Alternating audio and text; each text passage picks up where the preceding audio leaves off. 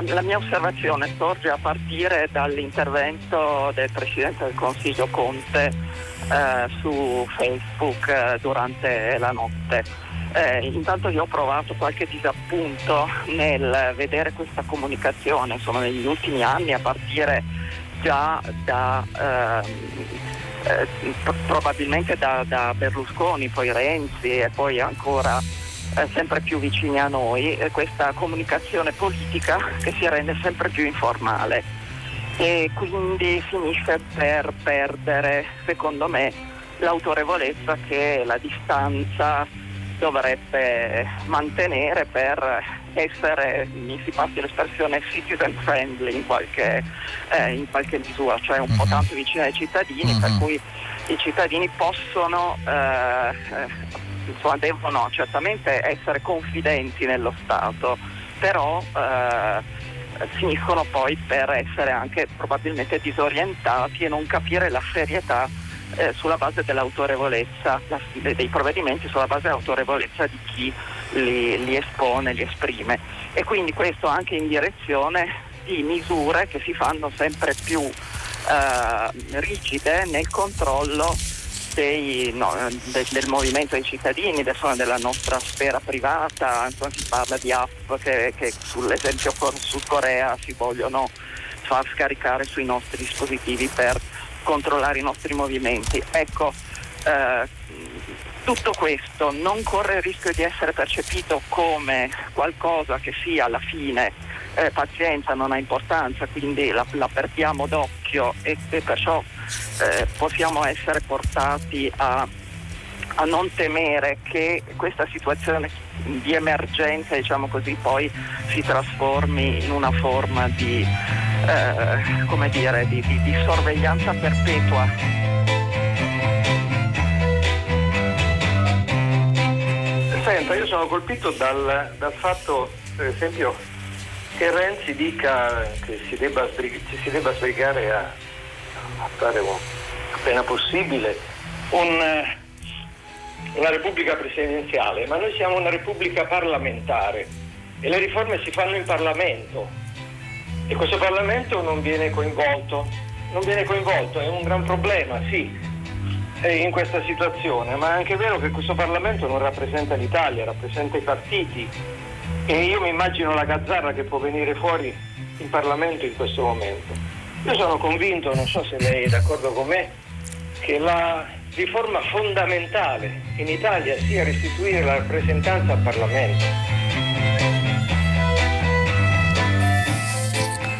Sono le 10 e 4 minuti, una buona giornata da Pietro del Soldà, benvenuti a tutta la città ne parla. Allora, quelle due telefonate che avete sentito, Stefani e Paolo hanno aperto questa mattina il filo diretto di prima pagina con un dibattito con Francesco Fubini che la conduce molto interessante, noi riteniamo pur eh, essendo i nostri occhi e la nostra attenzione eh, indirizzati in primo luogo alla lotta contro l'epidemia, al fronte ospedaliero, quel che continua ad accadere a Bergamo, a Brescia, le preoccupazioni per Milano e a Piacenza, da ultimo il nuovo fronte di una battaglia che sembra non conoscere fine, anche se gli ultimi numeri della protezione civile sulle curve dei contagi sembrano aprire almeno dire, una piccola luce in fondo al tunnel, ma è presto per dirlo. E tuttavia c'è anche dell'altro in gioco in tutto questo, ovvero eh, la nostra democrazia. Non sembra ozioso, non sembra una questione marginale interrogarsi anzi, anche sul come la democrazia italiana sta rispondendo a questa eh, emergenza. È la prima democrazia a farlo,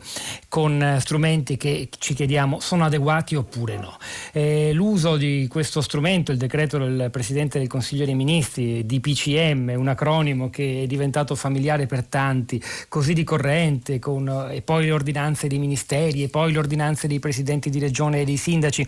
Eh, sono la, dire, l'intelaiatura più adatta e, e davvero sta accadendo, come ha scritto ieri in un bel pezzo sulla Repubblica Stefano Folli, che si sta chiudendo sotto chiave l'Italia senza passare dal Parlamento? Eh già, perché il Parlamento in questo momento non è formalmente chiuso, ma non sta operando. Conte ci andrà alle Camere eh, questa settimana e vedremo come, in quali condizioni, a proporre che cosa. E tuttavia, fino ad oggi, queste restrizioni impensabili, inaudite della nostra libertà personale sono avvenute senza una vera e propria legittimazione delle Camere che ci rappresentano. Non è solo una questione eh, così in punta di diritto, ma forse ha davvero a che fare con i valori fondanti del nostro vivere civile civile e potrebbe condizionare anche come la democrazia italiana eh, ne uscirà e come vivrà dopo quando l'emergenza sarà finita. 335 5634 296 è il nostro numero, scriveteci via sms e via whatsapp, noi gireremo ai vostri messaggi, commenti, domande ai nostri ospiti che sono Stefano Folli, già citato, buongiorno e benvenuto.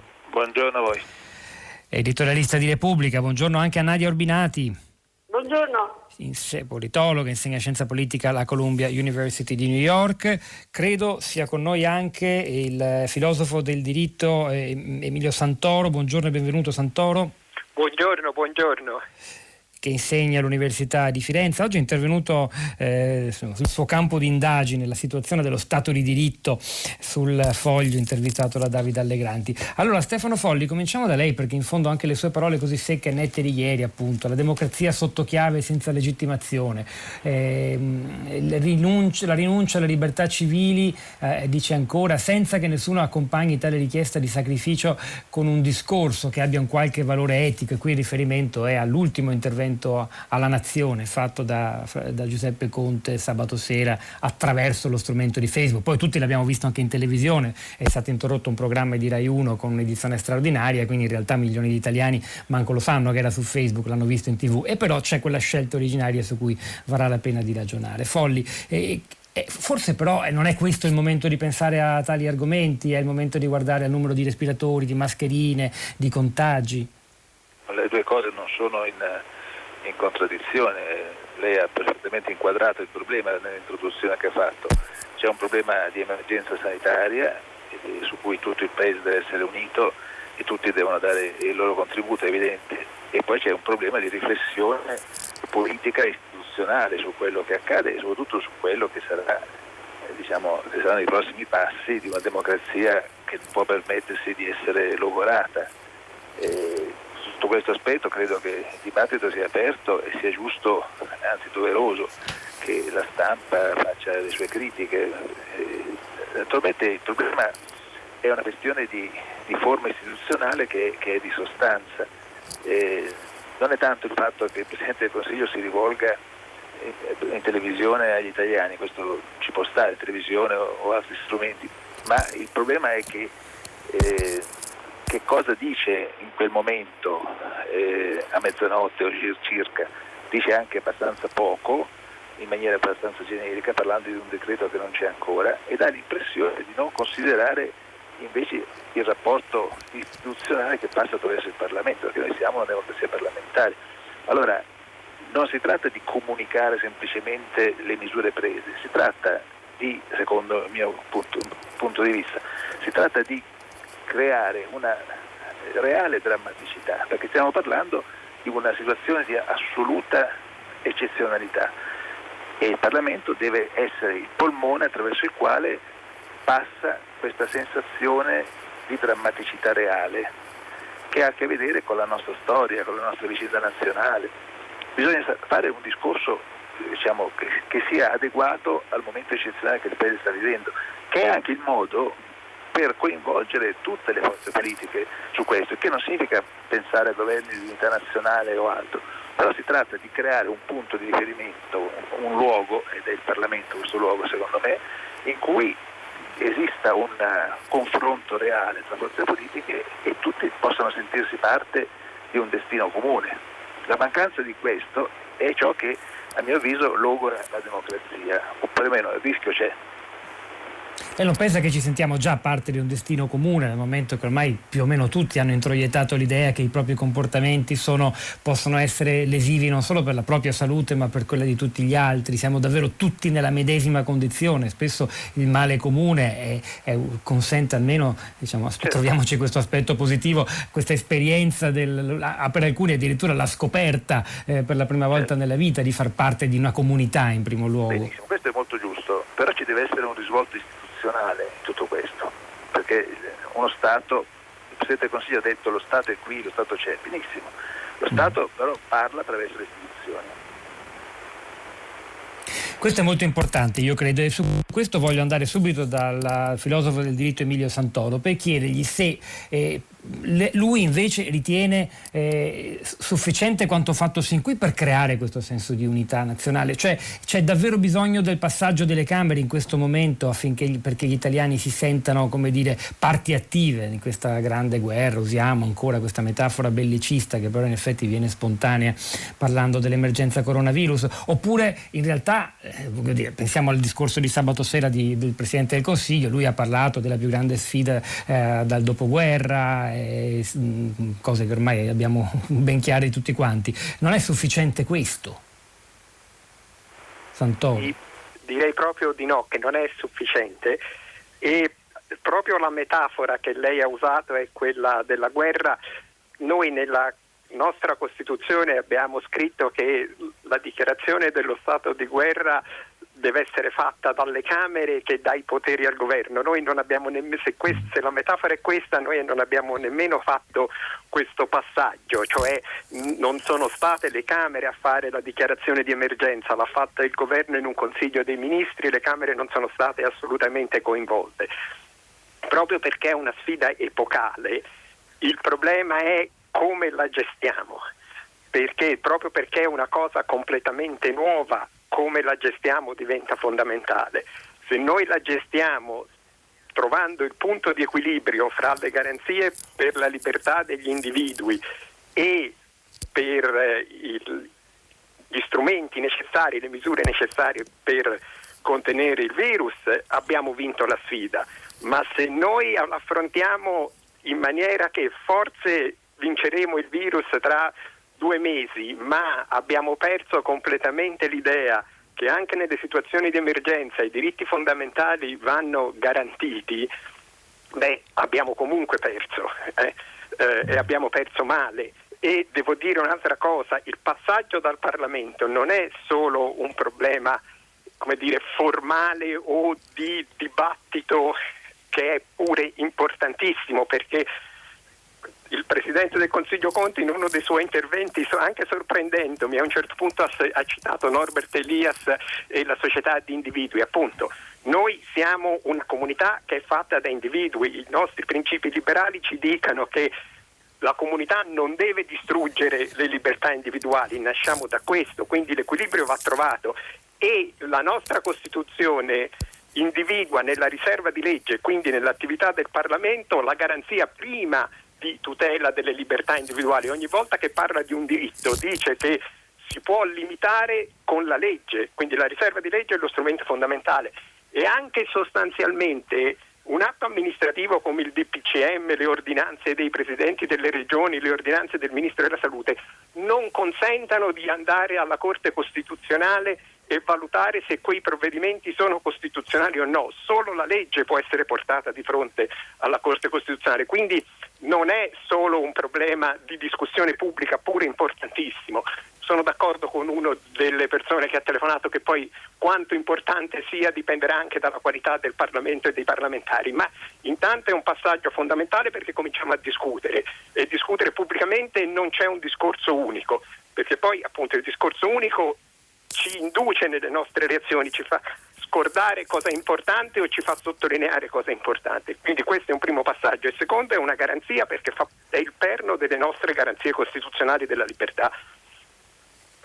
Certo, poi eh, grazie davvero Emilio Santoro. Nadia Urbinati, nello stesso tempo però dal momento che l'emergenza è, è, di carattere sanitario, nell'immediato e poi per tutti quelli che non sono toccati dall'emergenza medica è economico, le persone che stanno perdendo il lavoro, che vedono di fronte a sé uno scenario davvero molto difficile, eh, come dire, forse in questo momento non stanno pensando al passaggio in Parlamento come qualcosa che li tutelerebbe e questo va anche, così, è anche dovuto forse alla crescente sfiducia da parte dei cittadini nei confronti della democrazia parlamentare che non caratterizza solo l'Italia ma un po' tutto l'Occidente e questo è, è fuori di dubbio. E, io non so quanti italiani oggi, se noi facessimo un, un campione statistico di mille italiani, quanti su questi mille alzerebbero la mano dicendo che sono preoccupati dell'assenza di legittimazione parlamentare dei DPCM del Presidente del Consiglio e non invece al merito e alla capacità di contrastare l'epidemia. Questo è fuori di dubbio. Una filosofa come reagisce di fronte a questo? Beh, io mm, terrei il, il, il, discorso su due piani diversi. Il piano normativo e il piano eh, della comunicazione e quindi dell'opinione o dell'audience. Il piano normativo eh, la nostra Costituzione attribuisce al governo, in casi diciamo così, eh, di estrema emergenza nazionale sanitario alto, di intervenire con decreto per decretazione eh, in una maniera che diciamo così, ehm, si racchiata rispetto alla condizione normale. Quindi noi siamo dentro la norma, non siamo fuori dalla norma. Secondo elemento, il Parlamento. Il Parlamento non è sciolto, il Parlamento è eh, già operante, almeno formalmente. A chi spetta, secondo la Costituzione, riconvocarlo, convocarlo? Presidente, ai presidenti delle due eh, Camere, l'uno l'altro e poi si riuniscono insieme, oppure in caso estremo al Presidente della Repubblica, oppure ad un numero eh, proporzionale, un numero un terzo dei, eh, dei, eh, dei, dei, ribadisco Urbinati, mi scusi se la interrompo, solo a livello informativo, a sì. titolo informativo ribadisco e ampio l'informazione, il Presidente sì. del Consiglio è atteso giovedì, prima alla Camera alle 9.45 alle 12.30 a Palazzo Madama per un'informativa sull'emergenza coronavirus, un'informativa Ottimo. appunto, poi Ottimo. vedremo cosa ne verrà fuori. Benissimo, però io mi chiedo che cosa, stanno, cosa, hanno fatto i parlamentari e i gruppi parlamentari e i partiti, poiché a loro spettava imporre, chiedere, riunire il Parlamento e chiedere eh, al Presidente del Consiglio di ehm, relazionare in Parlamento. Non si può chiedere al Presidente del Consiglio di riunire il Parlamento fa ridere, scusate, è una cosa ridicola. Mm. Non spetta al Presidente del Consiglio di riunire il Parlamento. Non, quando Salvini o Renzi attaccano, eh, hanno anche delle ragioni probabilmente, ma su questo non ce l'hanno. Non è possibile chiederlo al Presidente del Consiglio. Chiedetelo voi stessi. Sono loro i parlamentari che dovrebbero avere il numero per chiedere e imporre al Presidente del Consiglio di andare a Palazzo Madame e a Palazzo Montecitorio. Questo, questo è normativo. Dal punto di vista invece della comunicazione, noi assistiamo già da diverso tempo, da diversi anni, a due livelli che eh, pe- spesso si sovrappongono, il livello dell'informazione o della costruzione dell'opinione e il livello normativo. È successo, si chiama età del populismo, si chiama età del plebiscitarismo dell'audience, certo, è successo negli ultimi dieci anni che il piano della comunicazione o della manifestazione delle opinioni nel pubblico, eh, mezzi televisivi, cartacei o eh, internet, abbia preso il posto per legittimazione eh, di discorso rispetto alla legittimazione normativa. Questo è un fatto eh, veramente più grave, secondo me, ed è anche un fatto su cui occorrerebbe più interrogarsi. Allora, chiedere che siano nelle forme le manifestazioni eh, di comunicazione corrette, questo è fondamentale, nelle forme, la forma è, è, è sostanza per la democrazia costituzionale e parlamentare, benissimo. Tuttavia c'è un livello anche comunicativo che viene usato al posto di, al posto del livello istituzionale. Allora, la stessa opposizione che fa opposizione continuamente sui social e sui media considerando quello il, quella la sede della loro operazione, della loro attività opposizionale, oppositiva, è un segno enorme. Quindi non è soltanto il governo che ha, diciamo così, mostrato una facilità eh, di usare questi nuovi media. L'opposizione lo fa sistematicamente, va nelle piazze televisive ma non convoca il Parlamento, va nelle piazze internet ma non pensa di raccogliere le firme per riunire il Parlamento. Allora, questo è il livello anche di cui occorre, manca un'opposizione altrettanto ligia alle norme costituzionali o alle norme, eh, alla parte normativa del governo. Abbiamo una opposizione che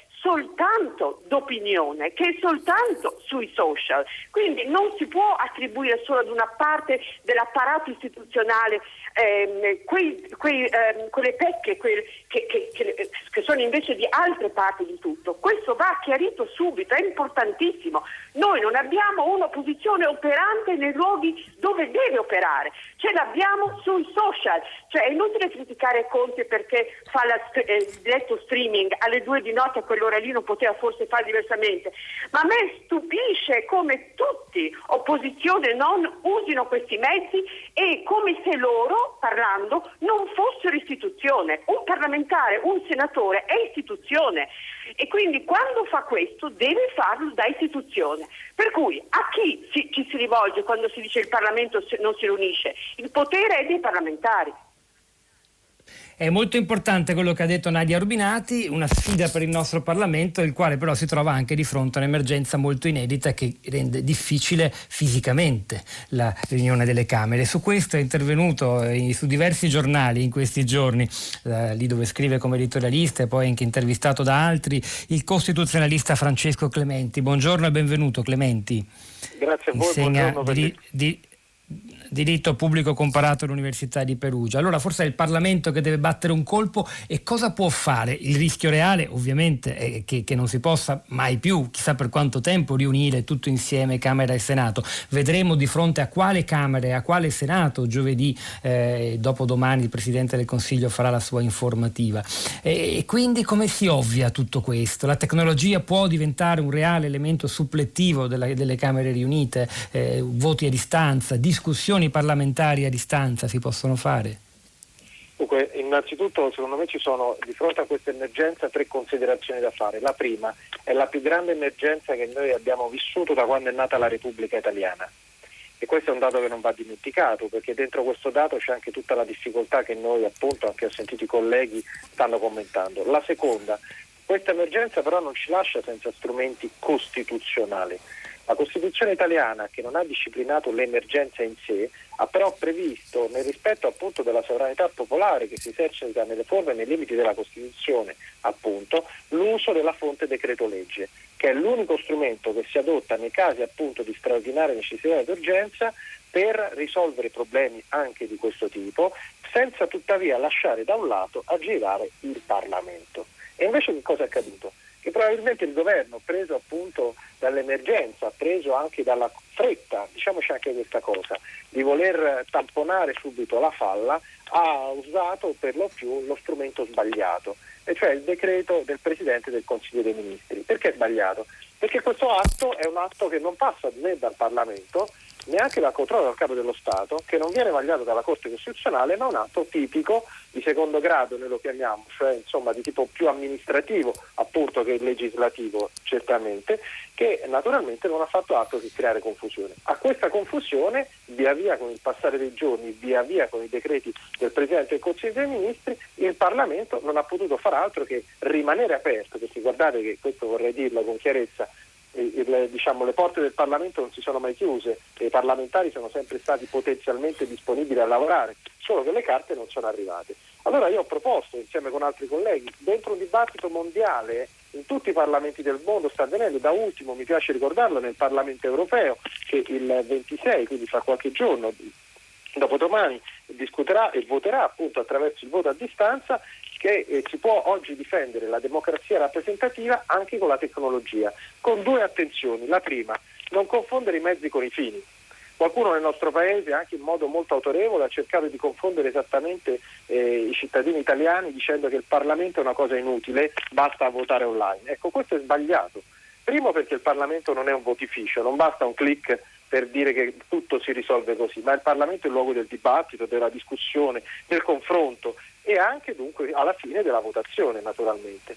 Secondo, perché eh, in questo ragionamento il recupero anche della possibilità per i parlamentari di un voto a distanza protegge innanzitutto la loro funzione rappresentativa, cioè ci dice che cosa? Che davvero uno non vale uno, perché quei 630, 315 e poi magari domani anche di meno, perché sappiamo anche che c'è un referendum costituzionale che ci aspetta quando questa situazione di emergenza andrà a concludersi, speriamo quanto prima, beh, quei, quei nostri parlamentari rappresentano tutti noi, cioè rappresentano esattamente la sovranità popolare. E allora in quanto tali uno di loro che venisse a mancare viene a mancare un pezzo della nostra sovranità. Quindi noi dobbiamo proteggerli, come fanno tutte le democrazie del mondo in questi casi, costruiscono soluzioni in emergenza appunto che proteggono la catena di comando.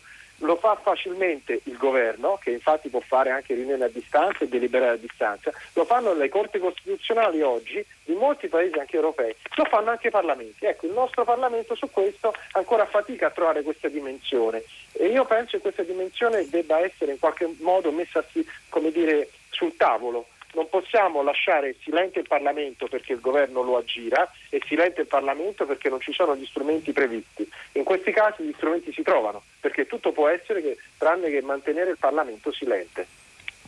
Vi voglio leggere qualche messaggio sulla eh, fiducia e sull'importanza che gli ascoltatori danno, oppure no, al fatto che ci sia oggi un dibattito parlamentare a legittimare decisioni così importanti per la nostra libertà personale, che ci addirittura ci chiudono in casa, ci impediscono di andare da un comune all'altro. Maurizio da Milano, è probabile che questo modo di decretare pregiudichi un po' la democrazia, un po' di più di quanto nella normale dinamica parlamentare, in cui lo sviluppo legislativo è di fatto sottratto al Parlamento e, al e avvocato al, dal governo sé e al suo organo, il Consiglio dei Ministri, ma questa è una tale emergenza che non permette di dibattere in modo inconcludente, dice Maurizio, tra fazioni pregiudizialmente opposte a prescindere. Un po' come dire, ormai il dibattito parlamentare è visto come sterile, una sterile guerra tra fazioni. Sono preoccupato, ma per come si vanno sostanziando queste decisioni sulla base eh, delle eh, emotività dei singoli che invocano provvedimenti e dei loro contrari a giorni alterni. Sulle lentezze della democrazia di fronte a una situazione di questo genere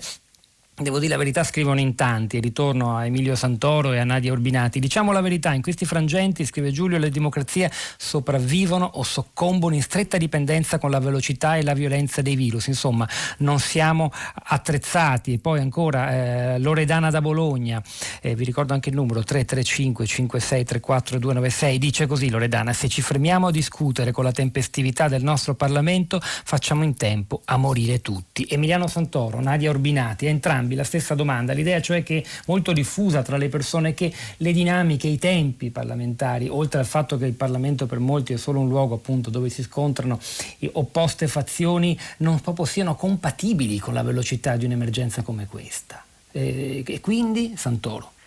Ma allora, eh, io capisco il problema, questo è un problema che le democrazie parlamentari hanno eh, da molti anni, mi ricordo Mario Monti quando diceva noi dobbiamo reagire perché perdiamo miliardi sullo spread con la velocità dei mercati e non abbiamo il tempo di fare le leggi per reagire in, in maniera rapida come ci chiedono i mercati. Questo è sicuramente un problema enorme, però io devo dire che qui non è in gioco solo la democrazia intesa come sovranità popolare, Qui sono in gioco i nostri diritti fondamentali. La prima parte della Costituzione noi la consideriamo non emendabile nemmeno con eh, la, il processo di riforma costituzionale, quindi con maggioranze di due terzi del Parlamento. Questo è un dato importante. La riserva di legge non è solo una garanzia di democrazia, è una garanzia, ripeto, di tutela delle libertà fondamentali. Il collega Clementi ha perfettamente ragione quando dice che lo strumento d'urgenza è il decreto legge, ma noi abbiamo fatto un solo decreto legge, quello del 23 febbraio, che dice che non ci possiamo muovere fra un comune e l'altro, non possiamo entrare in comuni, non possiamo uscire da alcuni comuni. Dopodiché, attraverso decreti ministeriali, decreti del Presidente del Consiglio e del Ministero della Salute, cioè detto che non possiamo muovere nelle nostre città, che se siamo stati a contatto con positivi dobbiamo stare in una sorta di quarantena che è una sorta di detenzione domiciliare tutti provvedimenti probabilmente importanti che devono essere presi, ma quando L'articolo 32 dice che la tutela della salute si può ottenere in maniera coattiva, ma ci vuole la legge, non sta dicendo qualche cosa che è solo così la formalità di, ave- di sentire i nostri parlamentari che discutono, sta dicendo qualche cosa che è il dire, il perno fondamentale delle garanzie della nostra libertà, anche perché noi non ci dobbiamo scordare che poi in queste discussioni il precedente conta. La prossima emergenza, chi la dichiarerà? Di nuovo solo il governo? senza sentire i parlamenti e saremo sicuri di essere tutti così convinti come oggi che sarà un'emergenza e sicuramente dirà che la vorrà gestire nello stesso modo in cui è stata gestita questa, cioè attraverso decreti del Presidente del Consiglio dei Ministri. Questo è veramente preoccupante. È molto, è molto, preoccupante e molto importante. Nadia Urbinati, lei ritiene davvero che ci sia in gioco, anche perché la stessa crisi, ormai lo sappiamo, sta attanagliando eh, tutti i paesi del mondo, noi siamo solo un po' più avanti degli altri, però gli altri non è che stiano facendo davvero tesoro anche dei nostri primi, forse inevitabili errori, forse evitabili, chi lo sa, ma teme davvero che la libertà rischi di, venire, di uscirne danneggiata quando questa crisi sarà finita? La libertà e i diritti dei cittadini, l'idea di democrazia a cui siamo stati abituati fino a, a un mese fa? Beh, la vita eh, e il bisogno di, di difenderla e il rischio eh, realistico di perderla ovviamente mettono, mettono in crisi anche nella, nella, mentalità, nel pensiero delle persone, le mettono in crisi. Io mi autolimito, il problema è chi ci limita. Se io se un, se un, sistema politico che si basa sulla responsabilità e in questo caso il potere dei cittadini lo si vede proprio in questi casi quanto grande è nelle democrazie poiché è, è, sono fondate sull'idea che io eh, da solo decida di non uscire. E questo è il fondamento eh, cruciale che ci distingue dai dispotismi più o meno moderni. C'è un elemento che emerge da questa crisi, che per uh, la prima volta, forse era quella climatica, ma non è così impellente come quella che ci tocca la vita, è globale e quindi ci, de- ci, saranno delle sfere di intervento che dovranno essere trattate globalmente, clima e salute. Ci sono situazioni come queste in cui nessun paese da solo può, anche con tutte le misure emergenziali, risolverlo. Non si può stare in casa per quattro mesi, non è possibile pensare a questo. Quindi questa situazione ci indurrà, indurrà i, i paesi di tutto il mondo, al di là dei diversi regimi, a dover prendere delle misure che consentano un governo globale eh, della questione salute, poiché riguarda tutti, non riguarda l'Italia o, o, o Codogno o l'Emilia Romagna o l'Europa, riguarda, e secondo me quindi eh, le democrazie per sopravvivere e per vivere in maniera decente, senza essere costrette, strangolate da questi sistemi di emergenza, devono entrare più di adesso nell'ottica della cooperazione e dell'integrazione globale. Si è cominciato dopo la seconda guerra mondiale per risolvere i problemi degli armamenti, per risolvere il problema della cooperazione economica, ora servono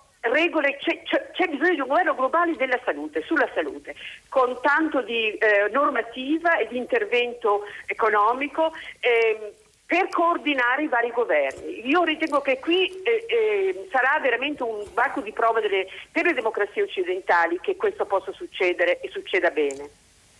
Un governo globale della salute, auspica Nadia Orbinati, e forse anche dell'emergenza economica, dal momento che è chiaro riguarda tutti, siamo interconnessi, interdipendenti e non se ne può uscire da soli, questo è chiaro. Eh, rimbalza sui social network in questi giorni una canzone di Niccolò Fabi, è stata scritta nel 2016 e contenuta nell'album Una somma di piccole cose, parla della necessità di ridurre le nostre pretese e di trovare un nuovo equilibrio nei nostri stili di vita. Contiene un verso nel finale che oggi appare quasi profetico, verranno giorni giorni limpidi come i primi di quest'anno. Canta Niccolo Fabi, ritorneremo liberi come quelli che non sanno. Il titolo della canzone è Filosofia agricola.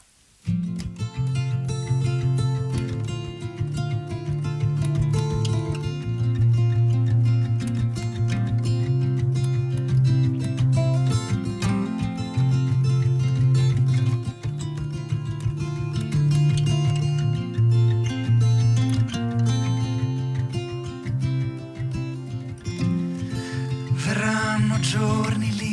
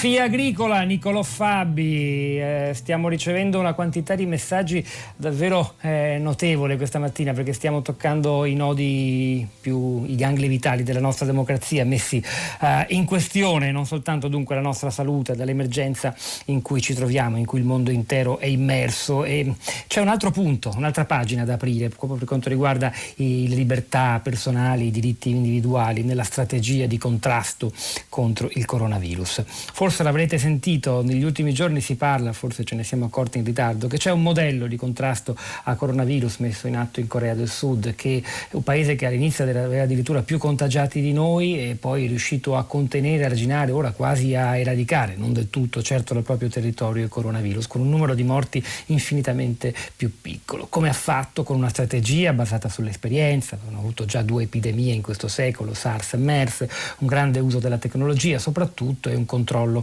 della vita delle persone. A qualcosa del genere ora si comincia a pensare, anche Walter Ricciardi eh, in un intervento di un paio di giorni fa ha auspicato che il governo vada in questa direzione e oggi Anzi, per la verità, ieri il ministro eh, per l'innovazione tecnologica e la digitalizzazione, la ministra Paola Pisano, ha aperto una sorta di bando, tre giorni a- a- affinché le migliori eh, aziende private e pubbliche del digitale offrano soluzioni sul mercato della telemedicina, degli strumenti per l'analisi dei dati, per venirne finalmente a capo. Tecnologia dunque per contrastare eh, l'emergenza coronavirus con dei rischi però per la libertà personale, per la nostra privacy. Giovanni Bocciartieri, buongiorno e benvenuto.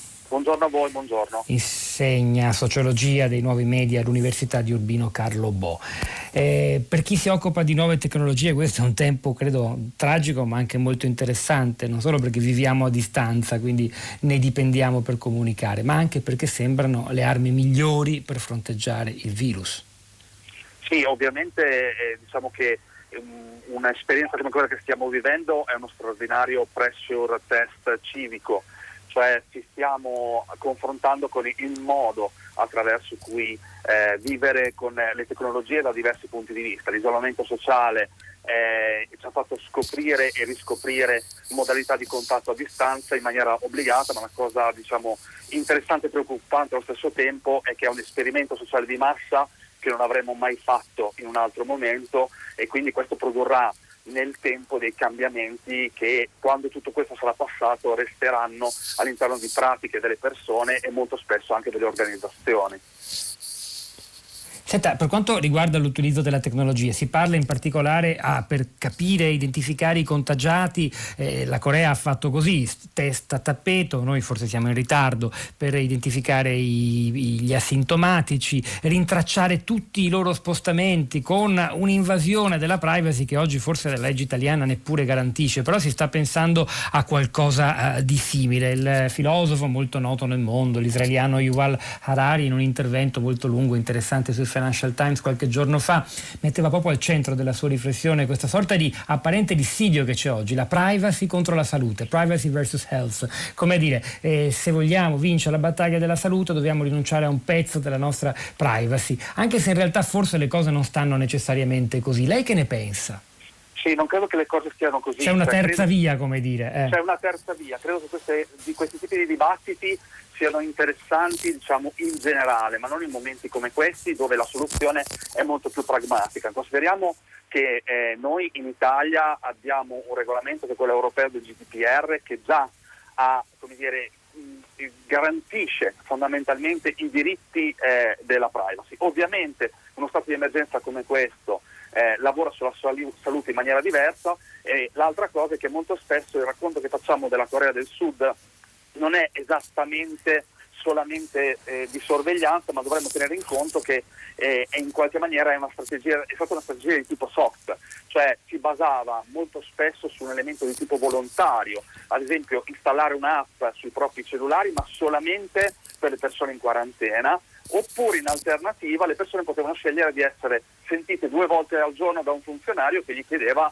con un questionario come stavano, se dove erano andati, come si erano mossi, cioè hanno lavorato su una dimensione in qualche maniera di autoresponsabilizzazione. Quindi la scelta non è fra privacy e salute, ma sia dal punto di vista legislativo che dal punto di vista etico come rendere compatibili eh, le due dimensioni. Noi abbiamo norme che ce lo garantiscono e, e tecnologie che in qualche maniera possono andare in questa direzione e ovviamente comunque dei rischi eh, per eh, la privacy eh, esistono, come stanno esistendo eh, in questi giorni. Assistiamo a fenomeni di delazione di massa dove le persone denunciano altre persone perché le vedono per strada o vedono comportamenti di tipo eh, diverso, cioè, quindi fondamentalmente non è solamente una questione di, di tecnologie, ma una questione di responsabilizzazione dei comportamenti sociali eh, anche di chi non dovrebbe trasgredire.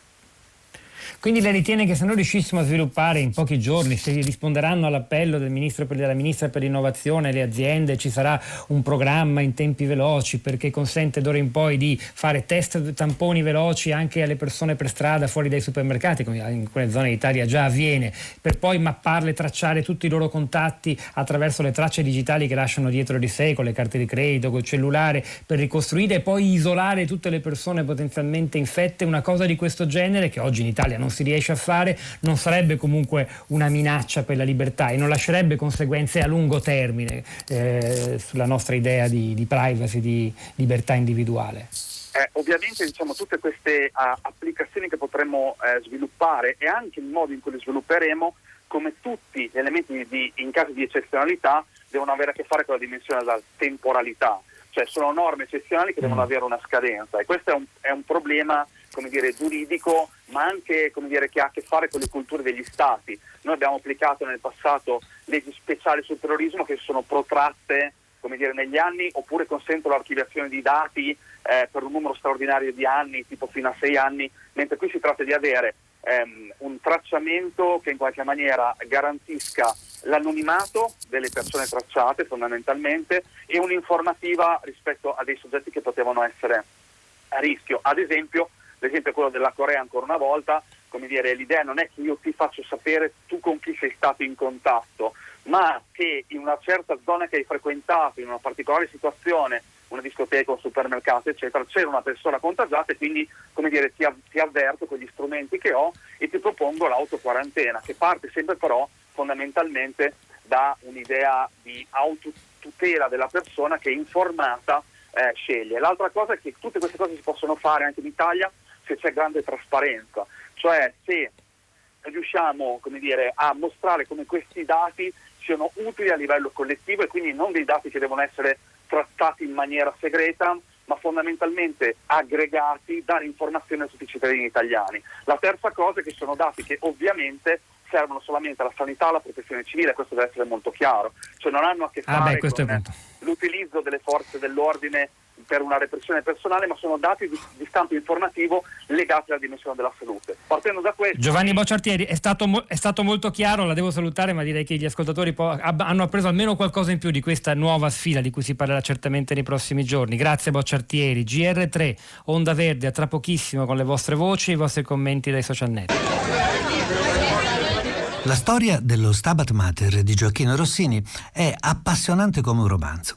Uno di quei romanzi storici che andavano molto di moda nell'Ottocento e che nelle famiglie borghesi si leggevano ad alta voce la sera riuniti intorno al camino. Un romanzo che illumina la vita, il carattere, le ubbie, le ansie, le paure di Rossini e che al tempo stesso apre uno squarcio sulla vita musicale europea della prima metà del secolo. Fingiamo anche noi, allora, di essere seduti intorno al fuoco che arde in un caminetto e iniziamo a sfogliare le pagine di questo libro immaginario. E come ogni giorno in questo momento di tutta la città ne parla, non perdiamo l'occasione di ricordarvi e di darvi alcuni esempi della ricchezza dell'archivio periodo eh, così inedito e assurdo di reclusione domestica attraverso l'ascolto di cose bellissime, di materiali che possono approfondire la vostra conoscenza, farvi passare momenti molto, molto belli. Eh, com'è il caso delle storie dei musicisti, compositori, di alcuni dei brani più famosi del nostro repertorio classico raccontate dal programma Wikimusic in onda ogni sabato e domenica alle 14, poi sempre recuperabile come questa puntata andata in onda il 5 gennaio 2020 sul, sul, nostro sito. Nell'estratto che abbiamo appena sentito Guido Barbieri racconta la prima esecuzione dello Stabat Mater di Giochino Rossini a Parigi nel 1842, potete continuare ad ascoltarlo anche sul sito wikimusic.rai.it. Sul tema di oggi di tutta la città ne parla, la privacy a rischio, le libertà personali, beh ci sono riflessioni interessanti. Bruno scrive su Facebook, eh, penso che le preoccupazioni per restrizioni della libertà, per quanto comprensibili, siano premature. Primum veivere dunque. Ci sarà tempo poi per i sopravvissuti di, scappare, di spaccare il capello in quattro. Lui la liquida così la discussione sulla privacy, le libertà individuali, anche perché anche se abbiamo così paura di misure eccezionali provvisorie che hanno il solo scopo di salvarci la pelle, vuol dire che i valori democratici non sono poi così interiorizzati. Ciro, ci sarà un momento delicato nella vita del paese, quando finirà questa storia, e finirà, non sappiamo quando né a che costo, ci troveremo polizia ed esercito in strada in maniera massiccia che rispondono ad una miriade di decreti restrittivi delle libertà individuali. Passare da lockdown a normalità non sarà come riaccendere un interruttore e in quella fase di instabilità e diritti accantonati, la democrazia italiana sarà alle prese con una prova mica da poco. E poi ancora sulla operatività del Parlamento, ripeto, giovedì Conte ci andrà in Parlamento per un'informativa Camera-Senato, però è chiaro che tutte le decisioni prese sin qui non hanno avuto la legittimazione, come dire, del passaggio ai parlamentari. Passaggi parlamentari, scrive Vini, richiederebbero un tempo che non possiamo permetterci di investire perché servono azioni fulminee, in gioco ci sono vite umane e questo senza considerare la litigiosità che caratterizza l'opposizione. Fa dunque bene conta a consultarsi con un commutato scientifico e ad agire di conseguenza. Quindi come sentite, opinioni diverse che emergono dai messaggi e sentiamo invece cosa emerge dalle voci degli ascoltatori a cui giro virtualmente il microfono andando a Genova dove è collegata con noi Clizia. Buongiorno. Sì, buongiorno, buongiorno, grazie di avermi chiamato. A lei la parola, Clizia. Allora, io sono un medico ospedaliero, lavoro nel reparto sì. di medicina d'urgenza dell'ospedale del Ponente genovese.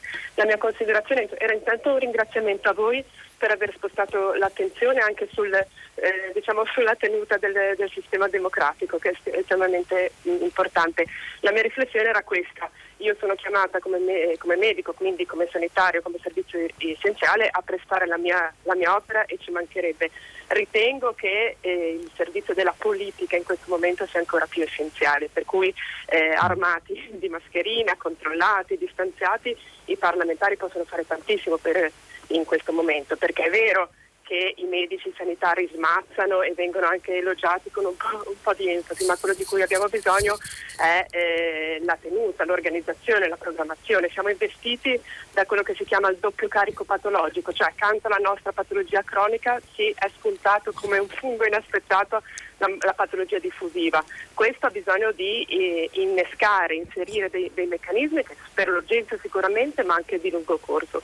Quindi abbiamo bisogno di risposte in questo momento che siano eh, che abbiano anche il plauso del Parlamento, l'approvazione del Parlamento. Questo è importante per i cittadini, sapere che non c'è un uomo solo al comando, perché poi siamo un popolo a cui un po' piace obbedire al, all'uomo forte. Però abbiamo bisogno anche Clissia, posso dire, è molto importante che queste cose, queste riflessioni vengano proprio da lei, da un medico che sta, immagino, in prima linea, perché alcuni invece contrapponevano in, in alcuni messaggi che...